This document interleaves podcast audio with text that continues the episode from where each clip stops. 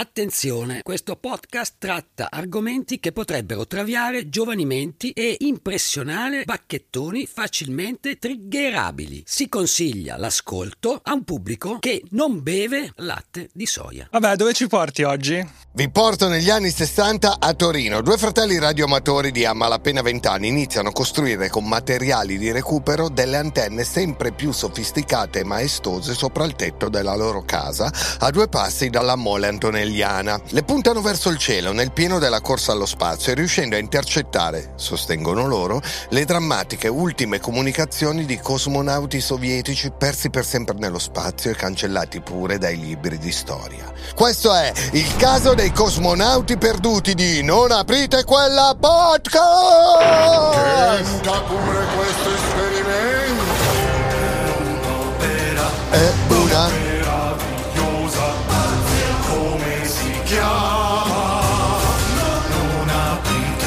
guardi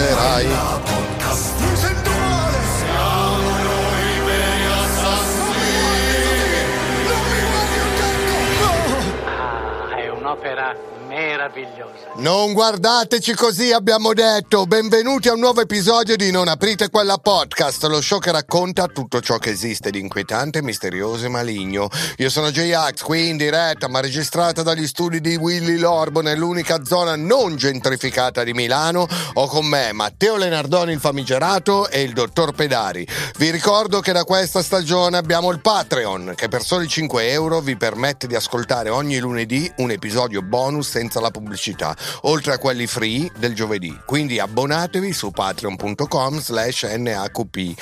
Ogni volta che in passato vi abbiamo parlato di spazio, l'abbiamo sempre raccontato dal punto di vista degli UFO e degli alieni rapitori e abbiamo purtroppo scoperto eiaculatori precoci. Questa volta invece vi raccontiamo di una storia che anche se non è scevra di controversie è almeno basata sulla corsa verso lo spazio che per tutti gli anni 60 ha visto Stati Uniti e Unione Sovietica darsi battaglia e dissarsi per avere il primato del primo oggetto fallico in grado di lasciare l'orbita terrestre. Una storia famosa a livello internazionale che ha due italiani come protagonisti finalmente l'eccellenza italiana.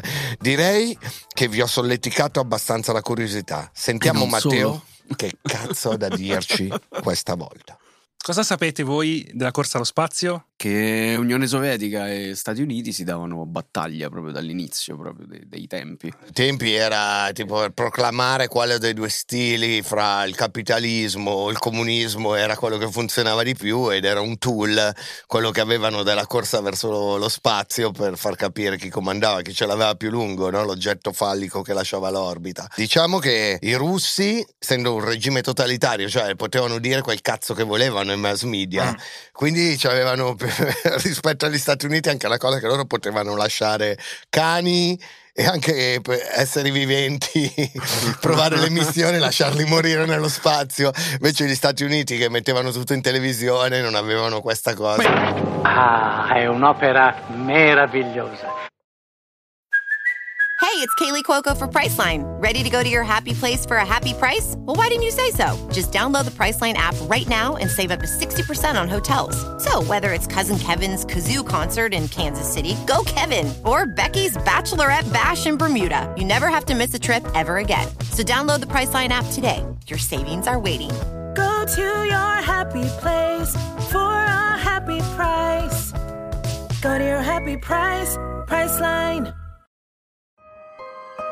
Bene, stiamo parlando un po' dei fratelli Judica Cordiglia. Nascono in Lombardia Achille a Paderno Dugnano e Giovanni Battista ad Erba negli anni 30 da una famiglia benestante. A Judica Cordiglia è il cognome. Sì, il padre dei due era un famosissimo medico legale, noto per aver certificato l'autenticità, e non sappiamo come, della Sacra Sindone. Negli anni 50, non so chi, chi ha telefonato. L'ho vista, regà. È lei. È lei. Negli anni 50 si trasferiscono a Torino e si appassionano al mondo delle radio. Per Achille, La radio è il giocattolo più bello del mondo. La magia della radio è la possibilità di mettersi in contatto con persone da tutto il mondo. Ti permette di scambiare idee, opinioni, progetti. Io me la ricordo, tutta sta roba è durata tantissimo, fino alla fine degli anni 70. C'erano una cifra di radioamatori. Era praticamente una proto-chat. Achille e Giovanni Battista si fanno come amico un elettricista e radioamatore. Parliamo del periodo subito dopo la seconda guerra mondiale, un periodo in cui era possibile comprare a peso strumentazioni professionali ormai inutilizzabili. I fratelli compravano tutto e passavano intere giornate a smontare e rimontare fino a fare tornare funzionanti strumentazioni considerate spazzatura. Quando Giovanni Battista ha 10 anni costruisce insieme al fratello un trasmettitore con cui iniziano a trasmettere. Ai tempi per farlo era necessaria una licenza dal ministro delle comunicazioni. Ma i due sono sempre collegati e insomma passavano il tempo a trasmettere scherzi sulle onde radio. Un bel giorno qualcuno bussa alla porta di casa Judica Gordiglia. Carabinieri, aprite la porta, sappiamo che qui si nasconde una radio clandestina. Un tempo le cercavano queste radio. Sì, eh, era queste- facilissimo anche trovarle. E come le trovavano? No, che era Gestapo. E con una radio ti avvicinavi e più il segnale era pulito e vuol dire che ti stavi avvicinando. Risponde la madre ai carabinieri che ovviamente sapeva cosa i figli stavano combinando. I figli erano teenager in quel momento, eh. All'appuntato, appena penetrato in salotto, risponde però: Radio? Appuntato, questa è una famiglia rispettabile, non sappiamo nulla di nessuna radio pirata. Mio marito è un professore universitario che non ha certo tempo per occuparsi di simili sciocchezze. Sta lì con la sindone, non vede? È là. Mio marito ha appena certificato la sindone. E tu che cazzo hai fatto? Tu che cazzo hai fatto? Eh? Tu hai mai visto la faccia di Gesù? Eh? No. Mentre la madre parlava, i due fratelli corsero a smontare tutti i loro strumenti e quindi i carabinieri, non trovando nulla, se andarono confusi. Perché insomma i due ragazzi, anche se appunto erano teenager, rischiavano seriamente la prigione in quei, in quei tempi. I due, supportati dal padre, continuano ad acquisire materiale dalla guerra. Riescono a comprare il loro primo ricevitore, proveniente da un aeroplano americano abbattuto dai nazisti. Il Wow. costo? 500 lire al chilo. Al chilo si comprava? Eh sì, al chilo. Dia- Ma perché eh, poi dopo la guerra era montagna di spazzatura quella roba. Comunque, arrivati al 1957, i due ormai hanno riempito il tetto del palazzo di via Accademia Albertina in cui abitano di gigantesche antenne. Poi, il 5 ottobre del 57, aprono la stampa e leggono in prima pagina questo. Il primo satellite artificiale della Terra è stato lanciato con successo. Esso sta ora girando attorno al globo seguendo una traiettoria ellittica, ad una quota di circa 900 km. L'ordigno ha forma di sfera dal diametro di 58 cm, pesa 83,6 kg, porta in sé due apparati radiotrasmittenti. Anche centinaia di radioamatori potranno ascoltare la voce del primo ordigno che abbia mai volato, quasi una piccola luna, attorno al nostro globo negli spazi celesti. Il satellite reca due stazioni trasmittenti che inviano segnali sulle frequenze di 20 e 40 kCi, pari alle lunghezze d'onda di 7 e di 15 metri. Beh, comunque- KCeli è la, la prima volta che lo sento. Anch'io, però eh, c'era scritto sul giornale Chilo Cieli. Comunque è affascinante notare come insomma, ne parlano come qualcosa di- che li terrorizza, no? vedono sta cosa che per prima volta nella storia dell'umanità c'è una cosa che vola sopra di loro e trasmette. Eh, in quel momento la gente aveva veramente paura di questo, anche perché erano sovietici, non sapeva quasi nulla dei sovietici e quindi avevano molta paura. E il giorno dopo scrivono pure che I segnali radio della sfera volante, captati in molti paesi, sono però in codice segreto e incomprensibili. Ah. I due fratelli decidono di provare a vedere se anche loro avrebbero potuto ascoltare questa comunicazione incomprensibile. Si sintonizzano sui 40 MHz, fanno partire il registratore e sentono questo.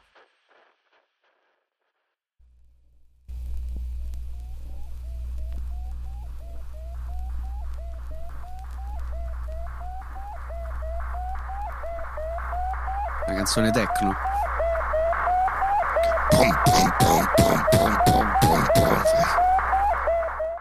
Basta? Basta. Ovviamente, È un campione, no, dopo passamelo. Infatti cazzo, sì. un campione della Madonna. Con cioè. due. Ovviamente il messaggio super mega criptato segreto era in realtà un normalissimo e semplice beep. Cioè, questo è un beep. non voleva dire- Non è manco un codice morse, era un beep. No, perché è un loop, quindi dice sempre la stessa cosa. Era solo un beep. Eh, per checcare se funziona, nel Eh, caso. però ai tempi pensavo che, che- che mandasse tipo messaggi subliminali, tipo Sì, votate certo. il Partito Comunista. I fratelli si mettono anche a misurare l'effetto Doppler dello Sputnik per cercare di capire se i sovietici non stessero truccando il lancio del satellite artificiale.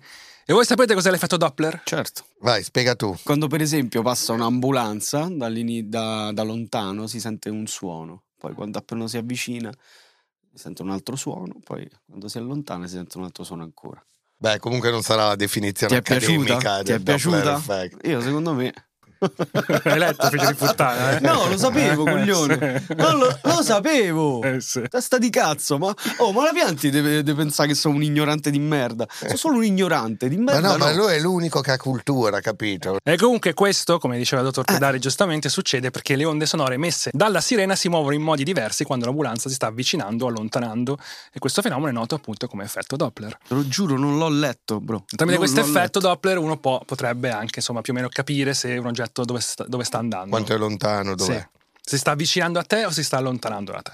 I due giovani fratelli sono fra i primi in Italia ad ascoltare il bip bip dello Sputnik. Poi, mentre il mondo è ancora sotto shock all'idea che ci sia una palla russa sopra la loro testa, tre giorni dopo, l'8 ottobre del 57, la stampa pubblica in prima pagina questo. Improvvisa comunicazione stamane da un'agenzia sovietica. Annunciato il satellite numero 2. Sarà lanciato il 7 novembre. L'ordigno sarà di un tipo ancora più potente di quello che sta ruotando attorno alla Terra. A bordo, oltre ad apparecchi radiotrasmittenti, troveranno posto strumenti per i raggi gamma. Eh, per, la radi- per le radiazioni ultraviolette del sole, un magnetofono ed un certo numero di animali vivi. Lo zoo. I cervelli elettronici non sono ancora riusciti a calcolare l'orbita del bolide attualmente in volo. I cervelli Ci elettronici. stanno cacando tutti sotto. Proprio, proprio. La stampa. Fermate le rotative. Terrorizzati. Lanceranno dei criceti in orbita. No, ma guardate, se cioè, l'ho viste le, le- le prime pagine, erano tipo grosse così, di font. eh, Erano terrorizzati. Solo di quello si parlava in quel momento. Ma anche perché giustamente non, cioè, non è che ti avvertivano prima, questi lanciavano e poi ti dicevano: guardate che sopra di voi c'è una cosa che bolla. Ciao. Ciao, che stronzi. Elon Musk. Ciao, che stronzi. Starlink. Esatto. Ovviamente per un certo numero di animali vivi ora sappiamo che si intendeva una singola cagnetta di nome Laika. Oh. Povera laica. Che Quindi- morte di merda. È piovuto un arrosticino a un certo punto. Quindi i due fratelli ci riprovano, insomma, c'è Laika che vola sopra. Durante il lancio dello Sputnik 2 puntano di nuovo le loro antenne verso il cielo, indossano le cuffie e schiacciano rec sul loro registratore a nastro e registrano per interminabili ore solo dei frusci, finché a un certo punto sostengono di aver registrato questo.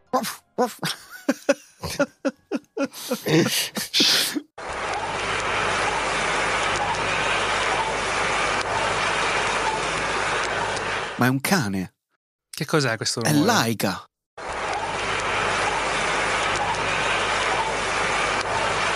Sembra un cane che abbaia. No, perché è identico. Cioè, un cane non no, baia in maniera identica. Fammelo risentire. Sembra quando fanno l'ecografia che- per sentire il battito del cuore del bambino. I due giovani attendono il ritorno del padre la sera. Era un medico legale, ricorderete, e gli fanno ascoltare la registrazione. Secondo l'uomo, A me sembra un cuore. Non un cuore umano, sta battendo troppo veloce. Forse qualcosa di più uno piccolo. pensa che si stia trattando di, di un cuore, insomma, del cuore del- della cagnetta. Achille e Giovanni Battista si mettono alla caccia del loro barboncino e mentre uno lo piazza sul tavolo da cucina e l'altro lo tiene fermo, a pancia in su, il loro papà, utilizzando il suo stetoscopio, cercava di auscultare il battito del cagnolino. Poi all'improvviso qualcuno spalanca con violenza la porta della cucina e la madre dei due fratelli, Oh madonna! Ma siete tutti impazziti! Ma che state facendo a quella povera bestiola? Lasciatela stare! Comunque è mitico il padre che sosteneva così gli hobby dei figli. Un grande. prendete il barboncino subito. No, però è un grande, dai, che gli finanzia l'hobby. Sì, meno male che non hanno mica trovato tipo so, una videoripresa di, di una so, autopsia di un cane, sennò che cazzo gli facevano a sto barboncino? Vabbè, ma li stanno solo ascoltando il Squarciavano in cuore, due. il barboncino, cioè, non Ma forse sta, è questo il rumore di- del rientro sulla terra mentre brucia. Vediamo se, se diamo fuoco al barboncino se fa lo stesso rumore. Il battito sembrava essere comunque lo stesso. I tre Iudica Cordiglia non erano soddisfatti. Portarono la registrazione al loro veterinario di fiducia che confermò tutto. Sembrava proprio che avessero registrato il battito di un cane. Cazzo. Minchia, ma poi si, si sbattono, vanno pure dal veterinario. Non è che non c'era un cazzo da fare il 57. Cioè, che- Vabbè, comunque avevano, il padre era uno scienziato e usavano un metodo Sì, scientifico. io dico, non c'erano videogiochi, robe così, non c'era un cazzo da fare. Questa è la roba più cool probabilmente che uno potesse fare. Vabbè, da- da- se, più se- high tech. eh, cioè. se tu la vedi da un certo punto di vista, erano due hacker loro che Sì, intercettavano i segnali cui avrebbero dovuto intromettersi e capivano queste, queste cose che in realtà sono segrete, no? Sì, sì, ma infatti era tutto proto-internet. Il mondo dei radioamatori era quello che un certo tipo di hacker faceva prima. Comunque sono contenti, insomma, di avere, secondo loro, di aver sentito il, il battito di Laika nello spazio. Secondo quanto ha raccontato Giovanni Battista in un'intervista, Achille era il mio migliore amico e questi successi ci unirono ancora di più. Così la nostra passione per lo spazio e la radio crebbe sempre di più. E passano tre anni, è il 28 novembre del 1960. E l'osservatorio spaziale di Bochum, nella Germania occidentale, annuncia di aver intercettato dei segnali radio che pensano potessero provenire da un satellite. Non era stato fatto nessun annuncio ufficiale riguardo a un lancio, così i due fratelli si mettono subito a monitorare le frequenze sovietiche come erano soliti fare. All'improvviso ascoltano e registrano qualcosa che non avevano mai sentito prima. Oh madonna. E ascoltiamolo. Ascoltate bene questa volta. Vai, vai, vai.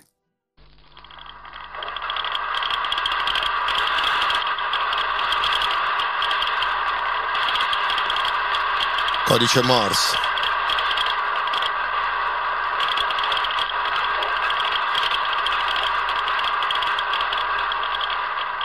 Eh sì, eh? Cos'è per voi? Cosa avete sentito? Sembra, eh, non lo so, non me lo ricordo, da piccolo l'avevo imparato sul manuale del Giovanni Marmotto il codice Morse, ma poi me lo sono dimenticato un casino e non so come cazzo faccia la gente Ma a infatti sì, come fai a... Eh, a capire? però mi potrebbe essere codice Morse. Sembrava un cre- tipo uno scricchiolio di. Ma quella è la distorsione. Eh. Scricchiolio e distorsione. Sotto, ah. Sopra la distorsione sentivi qualcosa. Però si sentiva tu, tu, tu, tu, Infatti sono tre brevi punti, la S, uh-huh. e tre lunghe linee, la O. No, e poi, SOS. E poi tre brevi punti di nuovo, S, e ancora molti altri dopo. L'audio risulterebbe essere una trasmissione in codice Morse proveniente dallo spazio che in inglese, nel codice Morse inglese, dice SOS, SOS, SOS a tutto il mondo. Cazzo. Pensa che sbatti. Mamma mia. Giovanni Battista ha raccontato quei momenti durante un'intervista a Vice USA. Questo grido di aiuto Morse diventava più debole. Non solo, ma si stava allontanando molto, molto velocemente, molto più velocemente della velocità orbitale, quindi si stava allontanando dalla Terra alla velocità di fuga. E così ci ha fatto pensare che piuttosto che riportare il loro veicolo sulla Terra, i sovietici potrebbero aver avuto un incidente e questa persona che trasmetteva questi SOS si stava allontanando dalla Terra nello spazio. Forse speravano che gli americani li sentissero e intervenissero in qualche modo. Sì, certo. Non avevamo prove naturalmente, ma era l'unica teoria che sembrava realistica. Perché un veicolo senza equipaggio avrebbe dovuto trasmettere un segnale di soccorso? Quindi forse i, i sovietici erano riusciti a lanciare un cosmonauta in orbita, ma l'avevano perso nello spazio. Abbiamo aspettato giorni, ma non c'è stato nessun annuncio da Mosca, solo silenzio. C'è da dire che, come appunto dicevamo prima, i sovietici, la, la policy dei sovietici era noi lanciamo qualcosa nello spazio, quando sappiamo che nello spazio va tutto bene lo annunciamo al mondo. Così hanno sempre fatto. Quindi è possibile che ogni volta abbiano avuto successo? No, bella, bella eh, policy. quello che ti dicevo all'inizio. Cioè, non sul- c'era tanto il problema di sbagliare. Che Non poi- esistevano fallimenti. Eh, e i diritti umani soprattutto. Quello che sostengono i due fratelli è che c'era questo SOS che proveniva da un oggetto nello spazio che si stava allontanando e non avvicinando alla Terra, perché tramite l'effetto Doppler capivano che si stava allontanando. Ah, ok. Mhm. Poi passa qualche mese il 2 febbraio del 61 i due fratelli intercettano una trasmissione ancora più inquietante. Questa volta quello che sembrano di sentire è addirittura un uomo.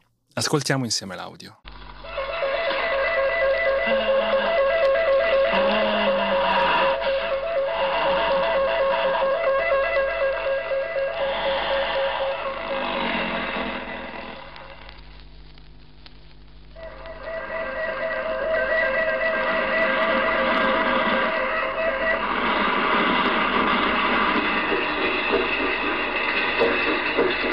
Questo cos'è?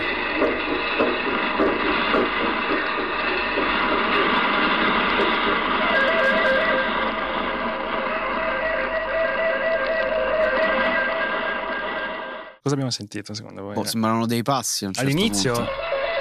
Vabbè, cioè quello fa. Questo è un.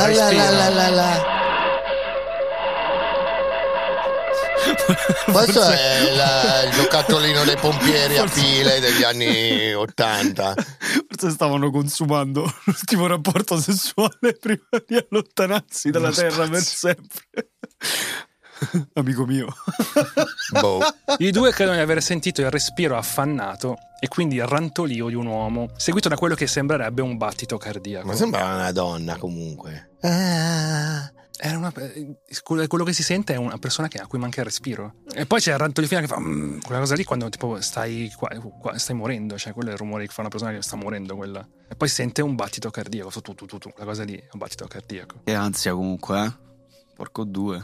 Achille a quel tempo era uno studente di medicina. Il suo professore era Achille Mario Dogliotti, uno degli inventori della cardiochirurgia moderna. Decisero quindi di telefonargli per una consulenza. Con grande sorpresa il grande luminare venne la sera stessa a casa loro per esaminare il messaggio. Sentiamo la testimonianza insomma, del, del professore raccolta nel vinile Voci dallo spazio. Wow. ascoltando ripetutamente questo nastro, eh, ho potuto nettamente udire due ritmi. L'uno che ripete, sia pure nelle grandi linee fondamentali, eh, il ritmo cardiaco con una frequenza di 80-90 battute al minuto primo.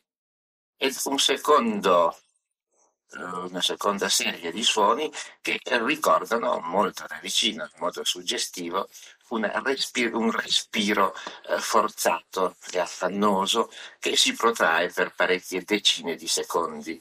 Questa è l'opinione di quello che è uno dei, veramente uno dei padri della, chiru- della cardiochirurgia moderna. Opinioni? Potrebbero essere tutte e due le cose. Che cosa? C'è qualcuno che li trolla o veramente? Cioè, per ora le informazioni che ho, eh, non- non- a me sembrava veramente la sirena, mi sembrava veramente quella di un giocattolo che avevo, che tu lo accendevi e andava in giro una macchinette, neanche radiocomandate, andavano, eh, mettevi le pile, quelle grosse, giganti, che oggi non si usano quasi più. Boomer detected. Vabbè, Matteo, non... Vabbè, Matteo, che cazzo vuoi dalla nostra vita?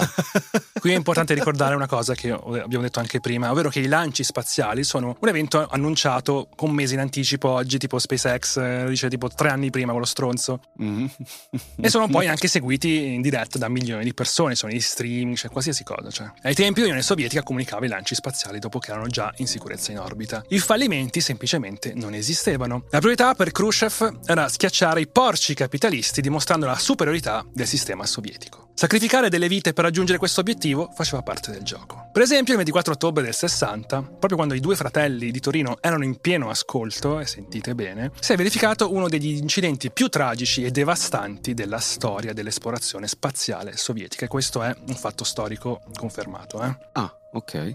Il luogo del disastro fu il cosmodromo di Baikonur, situato nell'attuale Kazakistan, che tra l'altro è in uso pure oggi sotto amministrazione russa, anche se si trova a 560 km dal confine russo, che è la distanza che c'è fra Roma e Milano. Però tutto il Kazakistan ha detto, vabbè dai, eh, Vabbè, dai, lo so, È vostro. È uno stato satellite loro, cioè, nel senso. sentiamo la, la storia. L'incidente avvenne durante i preparativi per il lancio del missile R-16, uno dei primi ICBM, missili balistici intercontinentali sviluppati dall'Unione Sovietica. L'R-16 era un progetto ambizioso, parte della corsa agli armamenti dello sforzo per raggiungere la parità strategica con gli Stati Uniti durante la guerra fredda. Il giorno della catastrofe, numerosi tecnici, ingegneri e alti funzionari militari, tra cui il maresciallo Ned Yelling, si trovarono sulla rampa di lancio per supervisionare i preparativi. A causa della forte pressione per accelerare lo sviluppo e il test del missile, vennero trascurate importanti norme di sicurezza. Inoltre Ned Yelling, ansioso di dimostrare i progressi del programma missilistico, decise di procedere nonostante alcuni malfunzionamenti tecnici e segnali di pericolo. Roba che succede anche oggi, tra l'altro. Sì, Gli fanno, ok. fanno volare gli aerei. Sì, eh, Chernobyl, stessa cosa. cioè. L'incidente fu causato da un guasto nel sistema di controllo del missile. Durante un test di routine si verificò un'errata attivazione del secondo stadio del missile, mentre il primo stadio era ancora in fase di rifornimento di carburante. Oh mamma! Questo causò un'enorme esplosione che distrusse il missile e uccise oltre 120 persone. C'è il video di questa cosa, eh? Ma alcune stime arrivarono addirittura a 150, compreso il maresciallo Ned Yelling Oh. Che stava osservando i lavori dalla rampa di lancio. Eh, karma is a bitch.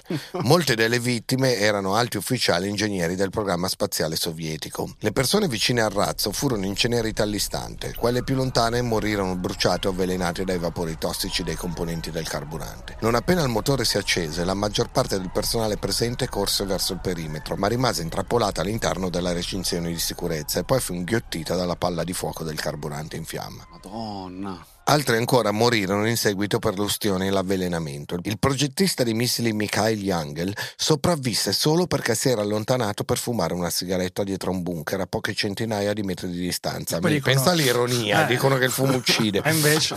Ma nonostante ciò subì delle ustioni. Non trovo l'accendino. Quando Khrushchev, in visita il giorno dopo, gli chiese: Ma perché tu sei ancora vivo? Capisci? Tipo, dovevi morire pure tu. Sì, che poi diamo la colpa al tipo, no? Però anche nei Dieling, se non rispettava i tempi, non è che gli facevano una multa o lo licenziavano. cioè, Siberia, ciao. Siberia, Gulag, gli sparavano. Comunque, pensate un po', i primi al mondo a parlare di questo disastro fummo noi, l'Italia. L'agenzia italiana continentale, che tra l'altro non esiste più, tra l'altro io ho cercato, non esiste nessuna traccia di questa agenzia, però tipo il New York Times dell'epoca aveva riportato questa notizia da- proveniente dall'agenzia italiana continentale. Dove cazzo è sparita? Non si Eh, sa. probabilmente era un tipo solo, Che è come, stato fatto come oggi il Kodakons, no? che è una persona sola, però. Questa agenzia continentale fa trapelare la notizia, rilanciata poi da mezzo mondo circa un mese dopo i fatti. Mosca, intanto, aveva creato finti incidenti per i personaggi più importanti morti durante l'esplosione. Ad esempio, il maresciallo, Nedi Elin. invece di essere incenerito dal missile deflagrato, per l'Unione Sovietica era morto in un incidente aereo.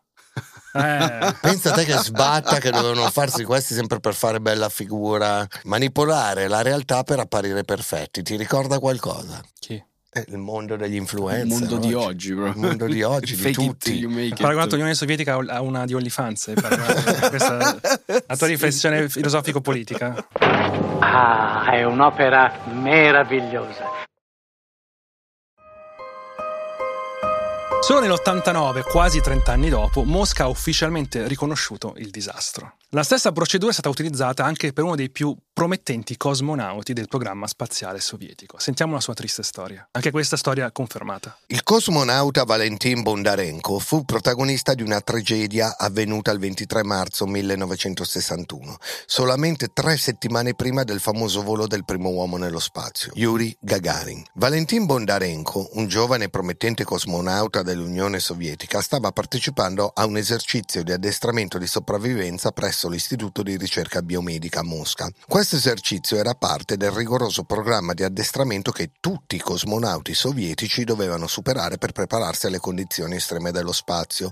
L'incidente si verificò durante una simulazione di isolamento di 15 giorni in una camera iperbarica che era stata progettata per replicare le condizioni di un'orbita spaziale. La camera quindi aveva un'atmosfera ricca di ossigeno. Il disastro avvenne quando Bondarenko gettò accidentalmente un batuffolo di cotone imbevuto di alcol etilico che usò per pulire la pelle dopo un esame medico. Il batuffolo cadde su una piastra elettrica ancora calda usata per scaldare il tè che scatenò un incendio. La camera ricca di ossigeno alimentò rapidamente le fiamme. Mamma mia. Ma, ma, ma...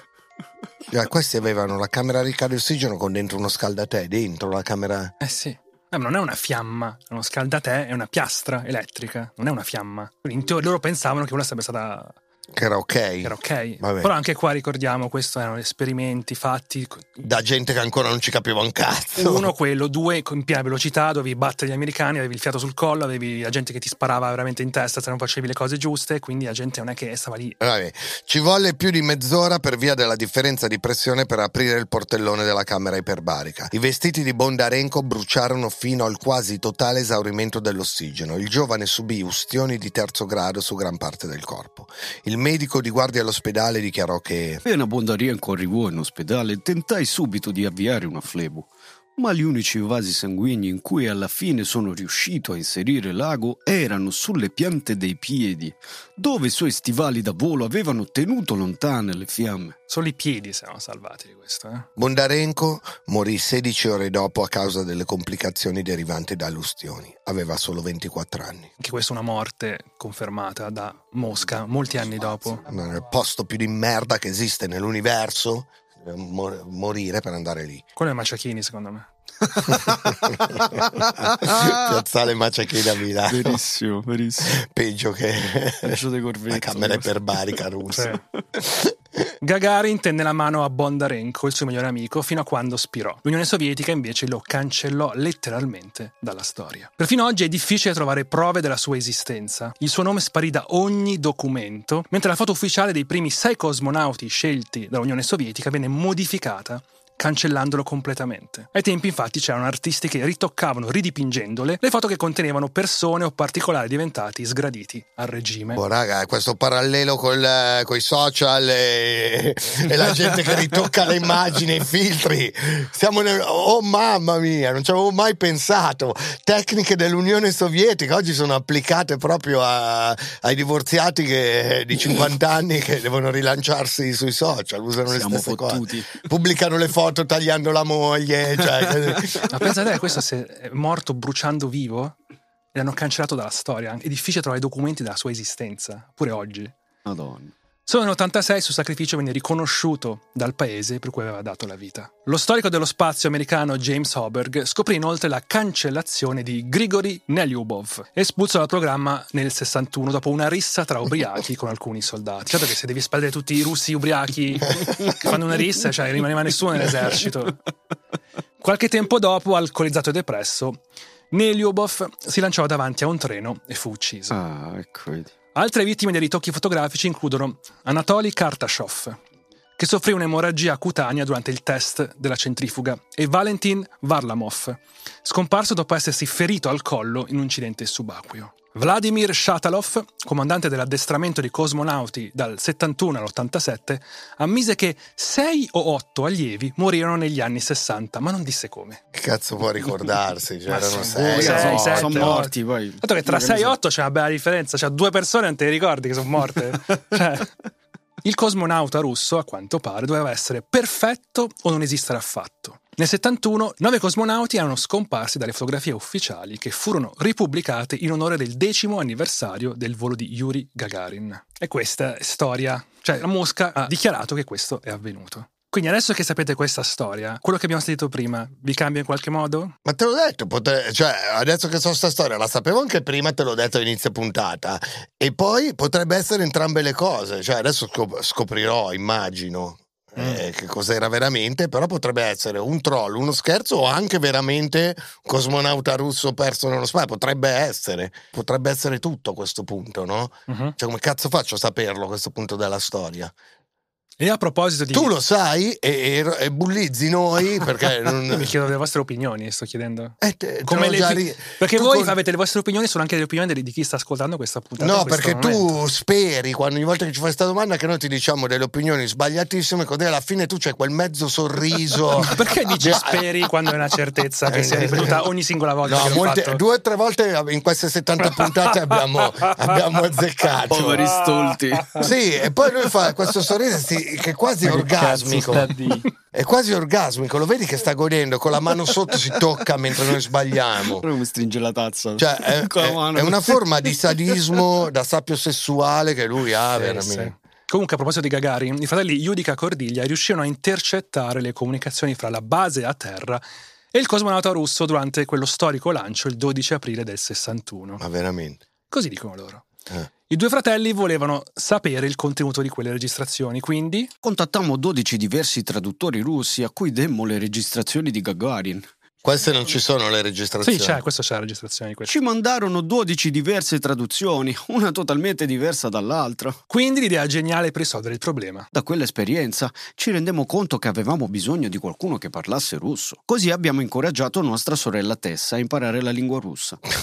Cioè, questo è il vero patriarcato, eh. Ma senti quanti anni aveva Tessa? Tessa aveva 14 anni e studiò, Oh, con, Tessa, vai a imparare il russo? Vai. Vai, corri. e studiò con grande impegno fino a diventare un'ottima interprete. Ad aiutarla una donna che era fuggita dalla Germania dell'Est. Comunque i due fratelli presto compresero quanto quella scelta si rivelò importante. Dal 16 al 23 maggio del 61 ricevono le comunicazioni di due uomini e una donna. La situazione Tradotte da, da Tessa? Da Tessa e c'è anche una donna fuggita dalla Germania Est. La situazione si aggrava progressivamente. Le traduzioni rivelano un quadro sempre più critico, con ripetuti riferimenti alla scarsità di ossigeno, al calo di forze e alla discrepanza fra i dati rilevati e quelli forniti dalle apparecchiature. Nella mattinata del 23 maggio del 61 le comunicazioni degli uomini cessano, lasciando udire soltanto la voce di una donna, la cui condizione emotiva è di estrema gravità. Ora ascoltiamola con la traduzione del dottor Pedari sopra. 5, 4, 3, 2, 1. 1, 2, 3, 4, 5. Pronto? Pronto? Pronto? Ascoltate, ascoltate, pronto? Pronto? Pronto? Ho caldo! Ho caldo! Com- come 40 45? Co- come? 45? 50? Mezza fretta questo. Sì, sì, sì, la, respi- la respirazione, la respirazione, l'ossigeno, l'ossigeno, caldo, Sempre sta parlando con sua madre al ma, telefono. ma non è pericoloso.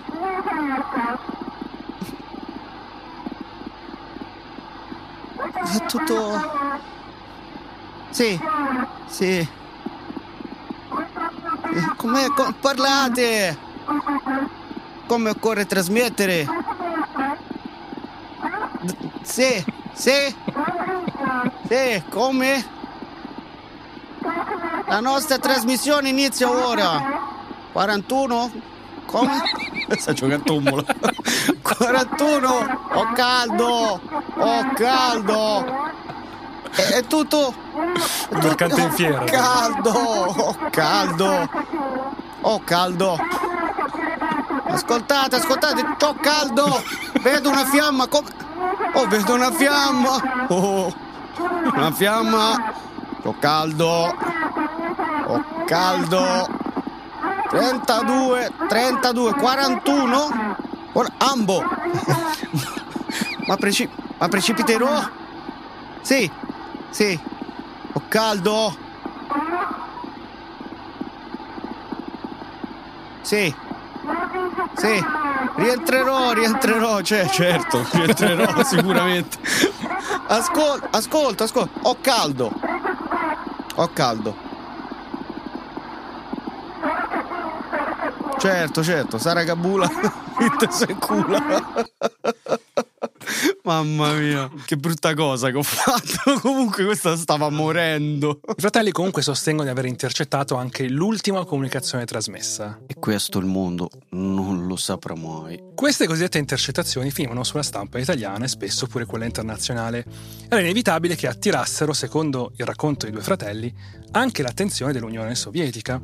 E a questo proposito sentiamo la testimonianza di Giovanni Battista. Venne a cercarci Anatoly Krasikov, corrispondente della TAS di- da Roma, in realtà un uomo del KGB, poi divenuto capo del servizio stampa del Cremlino. Gli aprì la porta mia madre, disse che voleva vedere le nostre parrocchie- disse che voleva vedere le nostre apparecchiature radio. Adesso gli arriva il KGB in casa. Disse inoltre che Mosca avrebbe voluto finanziare la nostra ricerca, ma che dovevano fare prima un'ispezione. In particolare modo avrebbero voluto vedere i nostri ricevitori. Naturalmente eravamo sospettosi. Così lo abbiamo mandato via e poi, nemmeno 15 minuti dopo, abbiamo sentito un altro bussare alla porta. L'uomo ci disse di essere del SIFAR, il controspionaggio dei carabinieri italiani. E poi ci mostrò una fotografia del signore precedente e ci disse Osservate bene, quest'uomo è del KGB, lo stiamo pedinando da tempo, non parlate mai più con lui, vi terremo d'occhio e vi proteggeremo. Porco. Sì, ma comunque la mamma di questi era, una- era un mito, le mandava via carabinieri, KGB, fuori dal cazzo, cioè... Oh. Era il butta fuori migliore di tutta Italia, cioè... Questo- quest'uomo esisteva veramente, se l'ho cercato, esisteva veramente uno che lavorava poi anche in Vaticano, ha lavorato sempre per l'Unione Sovietica e poi per la Russia. Quindi quest'uomo è esistito sul serio. I fratelli ottennero il permesso di occupare un ex bunker tedesco nei dintorni di Torino, situato a Torre Berthe. Grazie all'aiuto di una dozzina di studenti volontari, costruirono una serie di antenne utilizzando esclusivamente materiale di recupero, tipo vecchie tubature dismesse. Alla fine crearono una gigantesca parabola di 15 metri di diametro e dal peso di una tonnellata e mezza. E la Cioè, questi Madonna. addirittura un bunker gli hanno dato. eh. Cioè, da che li volevano arrestare, mo sono diventati. Beh, poi hanno cominciato. eroi. Ripeto, tutta questa cosa qua che abbiamo raccontato, è tutto poi uscito sui giornali. Cioè, come gli influencer. È uguale, poi vai, Crede- diventi famoso, ti permettono di fare quel cazzo poi che un vuoi. giorno, esatto. E poi un giorno ti daranno un bunker. sul muro del bunker appesero un cartello che recitava Centro Spaziale Torre Berthe. All'interno, utilizzando vecchie attrezzature americane della seconda guerra mondiale, ricostruirono un ambiente simile a Cape Canaveral. Incluso una grande mappa del mondo posizionata dietro un foglio di Perspex e un display a LED per monitorare i satelliti. Perché? Boh. Orologi da cucina indicavano l'ora in diverse città del mondo: Londra, Mosca, Cape Kennedy e Torino. Orologi da cucina. E Torino. Vabbè, casa loro. Vabbè, casa loro, certo. I volontari vestivano camici bianchi. Nonostante gli Stati Uniti avessero speso 15 milioni di dollari per un singolo centro di ascolto, il progetto di Torre Berta non era costato nulla ai fratelli e si rivelò sorprendentemente efficace. Eh, certo. eh. Eccellenza italiana, vedi? Partendo con il primo americano mandato nello spazio, John Glenn. Sentiamo Giovanni Battista. Era il 1962, volevamo captare la voce di Glenn in orbita attorno alla Terra con la navicella Mercury. Perciò chiediamo in anticipo alla NASA di conoscere la frequenza su cui avrebbe trasmesso. Pronto, NASA? Ciao, siamo due. Pensa a quello della NASA. Ma che Torino. cazzo volete? Oh? Ci fu negata per il timore di Sì, interferenze. no? Perché- Allora ci procurammo la foto di una Mercury in mare con l'antenna distesa. Essendo la lunghezza di ogni antenna pari a un quarto della lunghezza d'onda, potevamo calcolarci la frequenza da soli. Ma quanto era lunga l'antenna? Qui ci venne in soccorso nostro padre, che da buon medico legale ricavò l'indice bizigomatico di un sommozzatore ritratto nella foto. Praticamente tu vedi a distanza tra gli Ah, occhi. bizigomatico, vabbè. due zigo. ok, Come posto. quando fai la foto e metti una moneta di fianco a un oggetto Ah, per far ah. capire quanto è. Esatto, poi hai fatto una proporzione e hai capito. trovato più o meno. Riportando tale misura sull'antenna, ne determinammo la lunghezza e risalimmo la frequenza. Il 20 febbraio registrammo la voce di Glenn che parlava di ottime condizioni atmosferiche. Qualche mese dopo i due sostengono di aver registrato un volo monoposto sovietico che sarebbe avvenuto tra l'8 e il 12 novembre del 62. Non esistono registrazioni audio rilasciate, quindi leggiamo ciò che i fratelli hanno pubblicato sul loro libro. Attenzione, attenzione, ho ricavato il valore. Forse si potrà convogliare in un'altra direzione, almeno spero. Attenzione a non eccedere nella prova, potrebbe essere pericoloso. E poi c'è una pausa. Ho effettuato le riprese filmate, che meraviglia. D'accordo, provvedo. È bellissimo, raga. Il giorno seguente, Il giroscopio si è guastato, tutto a colore nero, nerissimo, particelle piccole di 2 o 3 mm assiepate attorno all'oblò. Sì, proverò, ma dubito. Ho freddo, ho tanto freddo. Non potete immaginare, la temperatura si abbassa sempre di più. Quali razzi dite? oh, quelli dietro di te, la coglione. Ho capito, ho capito. Se sarà possibile lo farò, ma non credo. Forse più tardi, ora chiudo. C'ho giudo adesso, mi spiace. C'ho da fare, scusate. C'ho i due razzi, io so i due razzi. Il 10 novembre. Vi sento molto male. Sì, ho tentato, ma l'oblò non si apre. Ma come? I comandi rispondono male, non so se posso, non so. Non so. Non so. Apri il oblò. Nello spazio.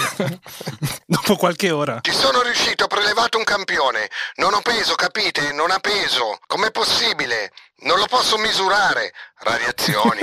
Non ci avevo pensato. Moltissime, moltissime. Sono pericolose. Senz'altro. Provvedo. Perché non mi rispondete? Dannazione, perché non mi rispondete? Chi fa quel rumore? Sento un rumore. Capite? Va bene, passo subito i dati. 45, 32, 176, 111, 44. Morto che parla. 99 cellule solari. Ho visto. Ma cos'è? Che cazzo sta dicendo? Che cosa ha visto? Che succede il giorno Come, tu dopo? immagini anche fare una discussione così, tipo costantemente ti dicono una cosa. La cellula solare, ah cazzo ho visto. Ah, no, no, no. Cioè, botta e risposta e continuo di informazioni, una smitragliata. Cioè, chi è che può sostenere una discussione del genere? Vabbè, mo dammi i numeri dell'otto. mo dammi il super nell'otto. Vabbè, Da quelli 45, 32. Dammi la misura di tua moglie che sta ancora qua, e vicino a fianco a me. Il giorno seguente, Ho dormito bene ma un po' confuso. Il risveglio? È sbilanciato, non funziona bene, non vi sento, non vi sento. Ah, ci sono! Le batterie si sono guastate. È buio qui dentro. il 12 novembre, l'ultimo giorno. Madonna. Mi sentite? Mi sentite? Non funziona più. Provo con le riserve. Ora comincio. Ma gli strumenti non segnano, non funzionano. Senza più ossigeno, maledizione. Per carità, compagni. Come? Non posso fare nulla? Nulla? Capitemi! Capitemi! È una solitudine atroce, terribile, atroce, terribile, freddo, buio, ho girato il manometro! Segna poco, pochissimo! Fa così freddo, compagni! Provo ancora! Aspettate, non andatevene, rispondete, provo ancora! Dovrebbe accendersi, dovrebbe accendersi! Rispondete, dovrebbe accendersi! Sclank, sclank. Aspettate, non chiudete, non chiudete, rispondetemi! Rispondetemi! Ecco. Ecco, e questo è- è sono andata i, così. i quattro giorni di un uomo. non so che cazzo è successo. Che è successo? È volato via nell'atmosfera? Ma dai, li stanno trollando, come dice Matteo, che cazzo di discussione è? Cioè, ma poi, cioè, dopo che, allora, poniamo il caso che sia un cosmonauta e, e, cioè, a sto punto, dopo aver comunicato questo e ti ha sentito re, ti conviene rimanere nello spazio, pertanto se torni giù ti ammazzano. Ti Beh, ammazzano. ma non è colpa loro se venivano intercettati, mica è colpa dei russi. Si fa niente, ti, am- ti ammazzano perché tu non avresti dovuto parlare così e mettere a disagio la madre patria russa. Quello è vero. Eh. Vedi che non riesci a entrare nella, nella modalità di pensiero di uno stato totalitario, Matteo. La. Io te l'ho sempre detto. Che sono io il Cioè, totalitario. Cioè. Cioè, te l'ho sempre detto. Non riesci a empatizzare con i regimi auto- In generale, autoritari. basta che ti Eh. fermavi non riesci a empatizzare, ti devi fermare. Qualche anno dopo, e più precisamente il 7 aprile del 65, i sovietici dimostrano di non poterne più di questi due pseudo hacker radioamatori di Torino Che li sputtanano. e trasmettono un duro comunicato su Radio Mosca. Italianschi de merda. Ne ripreso l'articolo scritto dal generale Nikolai Kamanin, uno dei leader del programma spaziale sovietico, che chiama i fratelli Yudica, Cordiglia i banditi dello spazio. Bello! Space Bandi- Bandits. Space Bandits, minchia, che figata, i banditi dello spazio. Sentiamo un estratto audio di Radio Mosca. Radio Mosca ha trasmesso veramente questa cosa. Sì, eh? sì. No, no, è vero, l'ha trasmessa veramente. Qui è Radio Mosca. Nel marzo di quest'anno il quotidiano milanese Corriere della Sera ha pubblicato un articolo su i cosmonauti in pausa, metti in pausa. Raga, ASMR.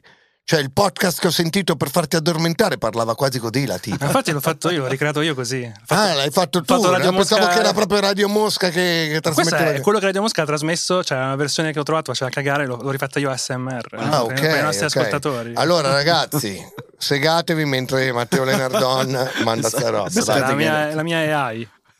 Nel marzo di quest'anno il quotidiano milanese Corriere della Sera È perfetto, ho messo ha anche il radio, la articolo finta distorsione sotto, I cosmonauti sovietici periti nel cosmo. L'articolo si basa sulle affermazioni dei fratelli Yudica Cordiglia, i quali avrebbero captato segnali e avrebbero registrato conversazioni nel cosmo di una serie di cosmonauti sovietici non rientrati dal volo.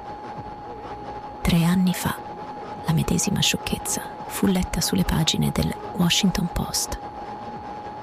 Alcuni organi della stampa borghese, Borghesi di allo merda. scopo di dare alle loro frottole spaziali qualche parvenza di Space veridicità, si richiamano ai Spaceballs. dati dei servizi di informazione americani, che avrebbero comunicato confidenzialmente ai giornalisti le notizie sui cosmonauti russi periti. Ma questi dati non suffragano la versione dei fatti. Suffragano. Suffragano. Si potrebbe fare punto e chiudere. Ma desidero aggiungere ancora alcune parole sui fratelli Giudica Cordiglia. Avete rotto il Non cazzo. è la prima volta che essi si occupano dell'ascolto dei segnali. Nessuno ormai mette dubbi sulla sicurezza dei nostri mezzi spaziali. Ecco, ci provate, pezzi di merda. Nell'elenco dei nomi riportati dal Corriere della Sera ne conosco solo uno. Dolgov. Vi abbiamo letto alcuni stralci dell'articolo del tenente generale Nikolai Kamanin, pubblicato dalla Stella Rossa. Quelli sono gli ultimi anni in cui la radio la faceva da padrone. Con il programma Apollo, in particolar modo la storica missione che ha portato l'uomo sulla Luna, la TV prende il posto della radio e i fratelli cessano di ascoltare le voci dallo spazio. Rimane la domanda: è possibile che due ragazzini siano stati capaci di intercettare le comunicazioni segrete di due superpotenze dalla loro camera da letto di Torino? Gli storici dello spazio, gli ingegneri aerospaziali e molti esperti radioamatori rispondono chiaramente no. La storia dei due fratelli italiani è effettivamente nota in tutto il mondo. I video che raccontano dei cosmonauti perduti che avrebbero intercettato hanno decine di milioni di views su YouTube e non si è mai smesso di parlare di loro. In tutte le lingue del mondo sono queste, questa storia. Ma per gli esperti tutto questo è impossibile che si sia verificato. Le prove che usano per smontare le registrazioni sono difficili da ignorare. Il battito cardiaco dell'uomo in difficoltà l'abbiamo sentito chiaramente prima, ma in realtà veniva trasmesso come telemetria da impulsi elettrici. Quindi non si poteva fisicamente ascoltare il battito. Mm. Quindi era impossibile sentire tutun, tutun, tutun, perché era un impulso elettrico, quella era la telemetria. Gli orari delle intercettazioni di Glenn Gagarin non corrispondono con la loro orbita. Si trovavano infatti entrambi a migliaia di chilometri da Torino e sarebbe stato impossibile ascoltarli. Inoltre, ricevere segnali di soccorso da capsule rientranti nell'atmosfera è fisicamente impossibile a causa dei livelli di ionizzazione che rendono impraticabili le trasmissioni radio. La donna russa in difficoltà si esprime in un russo parecchio sgrammaticato e con uno strano accento. Ecco qua, questa è la. Tessa, la testa. Tessa! sta Vieni qua, registra Via qua, va. la testa, dai. Dai, poi ti compro il gelato, vieni qua, dimmi tu cose. Inoltre, dopo la fine dell'Unione Sovietica, sono stati aperti gli archivi segreti ed è grazie a questi che abbiamo avuto la conferma storica del disastro al cosmodromo che dicevamo prima, della tragica fine di Valentin Bondarenko e inoltre degli altri vari cosmonauti cancellati. Invece non c'è una singola traccia dei voli e dei cosmonauti perduti che i due fratelli sostengono di aver intercettato. Ma perché i poteri forti non ce lo dicono? La NASA, che vuol dire mentire. Eh. Mamma mia. Il mistero di quelle trasmissioni, di chi le abbia realizzate e trasmesse, è rimasto ancora oggi un mistero. Comunque i due fratelli Judica Cordiglia hanno sempre difeso con fermezza la veridicità delle loro registrazioni. Tra l'altro uno dei due fratelli poi è diventato uno che di lavoro faceva le intercettazioni per... Per le indagini. Ha anche lavorato a favore del nostro presidente Silvio Berlusconi per scagionarlo una volta, Oh. dicendo che una delle intercettazioni era falsa. E allora è un E allora eroe. è tutto vero, è un eroe. I cosmonauti veri Un eroe erano persi. tempo. Tu immagina chi cazzo vanno a prendere per fare gli esperti nei tribunali, no? Pensa a te. Siamo a posto, siamo Questo in è stato- buone mani. Alcuni tra i processi più importanti hanno usato lu- lui, come perito. Ognuno faceva le proprie valutazioni, valutazioni su, su come funziona il sistema italiano. Ah, è un'opera meravigliosa. Comunque, voglio lasciarvi con l'ultimo mistero sovietico di cui dobbiamo assolutamente parlare, anche se non ha a che fare con i nostri due fratelli. Parlo del leggendario nano del KGB. Che senso, scusa? Il nano del KGB. Che cazzo è il Non si dice nano. Si dice nano del KGB. Dice piccola persona, No, giusto? io dico nano. Ascoltiamo la sua storia. Nell'autunno del 1970 l'Unione Sovietica, da pionieri della corsa dello spazio, si trovarono a un passo indietro rispetto agli Stati Uniti che avevano recentemente conquistato la Luna. Nonostante ciò, i sovietici riuscirono a raggiungere un notevole traguardo, la costruzione del primo rover lunare, il Lunacod 1, partito il 10 novembre 1970 dal cosmodromo di Baikonur, a bordo di un imponente razzo Proton. Il Lunacod atterrò nel mare delle piogge il 17 novembre. Questo è tutto vero, eh? Questo innovativo camminatore lunare, simile a un pentolone su ruote di circa due metri di diametro, era alimentato sia da un grande pannello solare sia da un isotopo di plutonio per evitare il congelamento dei suoi strumenti elettronici. Equipaggiato con due telecamere binoculari, trasmetteva immagini sulla Terra consentendo il controllo remoto del rover che procedeva cautamente a una velocità massima di 1-2 km orari. Mazza però. Cioè, che era? Il Lunacod 1, sorprendentemente, mantenne le sue funzioni operative per circa un anno, coprendo una distanza di 10,5 km, fino a cessare definitivamente le sue attività il 14 settembre 1971. A Mosca non sorprende che questa realizzazione fosse celebrata come un trionfo della tecnologia sovietica, tuttavia, contemporaneamente cominciò a diffondersi una storia insolita, sostenendo che la tecnologia dell'epoca non fosse in grado di manovrare un veicolo a distanza sulla Luna. Sento puzza di cappello. Questa leggenda urbana suggeriva che all'interno del Lunaco ci fosse un nano cosmonauta, reclutato dal KGB per una missione suicida senza possibilità di ritorno.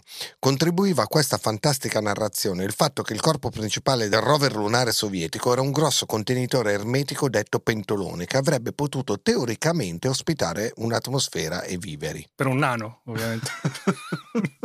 La sinistra reputazione del KGB di quell'epoca, allora guidato da Andropov, dava una certa plausibilità a una teoria così bizzarra.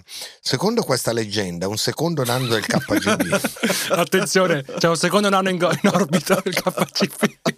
venne lanciato insieme al Lunacod 2 il 12 gennaio 1973.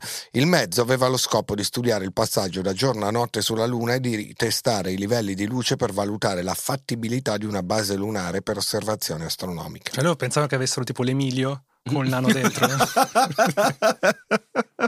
no? Meglio è meglio. Esatto. Googlate Emilio. Robot. No, abbiamo messo la foto, c'è la foto, guardate la foto. Il Lunaco 2, simile al suo predecessore sia nell'aspetto che nell'equipaggiamento, rimase funzionante per solo 4 mesi e mezzo, ma riuscì a coprire una distanza di circa 37 km. Il 2 andava... Sto nano c'aveva poca resistenza. pedalava. Insomma, un'analisi più dettagliata avrebbe dimostrato che le dimensioni del pentolone dell'Unacad non avrebbero potuto sostenere la vita di un presunto cosmonauta di piccola statura, o meglio, nano, per più di pochi giorni, mentre la prima missione durò un intero anno, la seconda quasi cinque mesi. Però teoricamente... Però solo per qualche giorno, insomma. Proviamo. Però farebbe... Perché spendere tutti questi soldi per mandare tipo una Cristoforetti, che è una persona un normale? nano. Mandaci una persona nana la Cristoforetti. Oh, no? via, la patente costa, costa la metà, costerà, o un quarto, costerà di meno. Perché poi sai che devi pagare, cioè, la- la- il carburante costa. certo. Più, più- più più c'è peso, più il carburante È molto offensiva costa. sta cosa che stai dicendo. Perché? Perché devi usare solo i nani solo per fare a Allora, Natale le perché non cose? dei Per bambini, lanciarli insomma. contro... Perché sono adulti i nani. Perché usai i nani solo a Natale per fare gli elfi del- di sto cazzo, mentre invece potrebbero fare una carriera come cosmonauti? Perché? Perché devi restringere la loro carriera? Eh, J-Ax? J-Ax. Perché vuoi utilizzare solo per essere sai, scherniti dalla popolazione? Cioè, lanciati contro dei, dei- dei bersagli? o utilizzati nei film per, per fare i cose di Star Wars de merda? Ma Andassero nello spazio. Star Wars de merda, cioè in questo momento abbiamo perso metà della nostra fanbase. No, Vabbè. no. Andassero nello spazio. Vabbè, quindi L'idea di trovare un cosmonauta di piccola statura disposto a intraprendere una missione suicida senza ritorno sembrava eccessiva anche per il KGB. Insomma, non è mai esistito il il nano del KGB, purtroppo. Quindi ci hai raccontato una storia di tutte cazzate, Matteo. cioè, praticamente No, oggi abbiamo fatto verità. cazzate perché nessuno. Vabbè. Perché Zanfretta di che cazzo abbiamo parlato? Eh, vabbè, Fretta era vero. Zanfretta è tutto vero. Guarda, c'è tantissima gente che ci crede a questa storia. Però, Ma, infatti, ma oggi credono a tutto, cioè, se- secondo me sono gli stessi che credono alla terra piatta Comunque- e al fatto che la NASA eh, abbia mentito, che non ci sia ho mai stato capito. lo sbarco Comunque, lunare. a differenza delle cagate sullo sbarco lunare, questo almeno è plausibile. È plausibile che la- i sovietici abbiano mandato in orbita gente che poi magari è morta. Sì, Solo sì, che sì, non, è- non ci sono prove che questa- queste intercettazioni siano vere. Va Però bene. è plausibile almeno. Se avete delle prove, mandatecele e fateci sapere se vi è piaciuta questa puntata. Scriveteci a non aprite quella podcast.gmail.com o su Instagram iscrivendovi a non aprite quella podcast. Le mail, i commenti vocali più interessanti vengono letti e ascoltati durante le nostre puntate. Mettete per favore 5 stelle al nostro podcast su Spotify e Apple Podcast e ricordatevi di seguirci su Spotify cliccando il cazzo di campanellino, così riceverete una notifica appena un nostro nuovo episodio viene pubblicato. Pedar, che intervento hai scelto per questo episodio? Nicola Gelmi che ci ha lasciato questo vocale su Instagram. Ciao ragazzi, vi volevo dire che sono Pota Nicola da Bergamo, Pota anche se Nicola. mi sono trasferito purtroppo a Milano per lavoro e Pota vi volevo dire che volevo far ascoltare a mia moglie non aprite quella podcast. Pota per convincerla un po' le ho detto no guarda che gli ebrai, gli ebrai c'è, raccontano cose divertenti dai. Pota figa gli ho fatto ascoltare la puntata del bergamasco cacciatore che fucilava. Pota oh ma, pota ma, pota ma che ridere figa. E comunque volevo dire che le vostre imitazioni ai bergamaschi sono un po' sbagliate perché certo. innanzitutto da noi la Z non si dice, Eh, si dice poi. così, noi diciamo la pizza, non diciamo la pizza figa. Benvenuto. La seconda cosa è che non è vero che noi bestemmiamo, abbiamo un po' la bestemmia creativa, figa. Quota quello sì, cioè tipo Dio scappato di casa, però non è proprio una bestemmia, dai, un intercalare, figa. Ecco, Nicola. Grazie Va Nicola. bene, Nicola, va bene. Ma, ma noi, noi siamo contenti di imparare queste cose da voi, abbiamo il pubblico migliore di tutti. Il caso dei cosmonauti perduti finisce qui. Ricordatevi di abbonarvi al nostro Patreon su patreon.com slash NAQP, se no Matteo Lenardon come se le compra le droghe. E se volete appunto vi Scusa, abbonate così ascoltate una puntata bonus ogni lunedì. Per tutti gli altri ci vediamo settimana prossima per la nuova puntata. Ave Satana! Non aprite quella podcast è una serie sviluppata con Spotify Studios e prodotta da Willy Lorbo, scritta da Matteo Lenardon, produttore esecutivo J-Ax, sound design e musiche Diego Spitale. Ascolta il rap cap di Pedar della puntata che hai appena ascoltato andando su Instagram all'indirizzo Non aprite quella podcast. Ave Satana.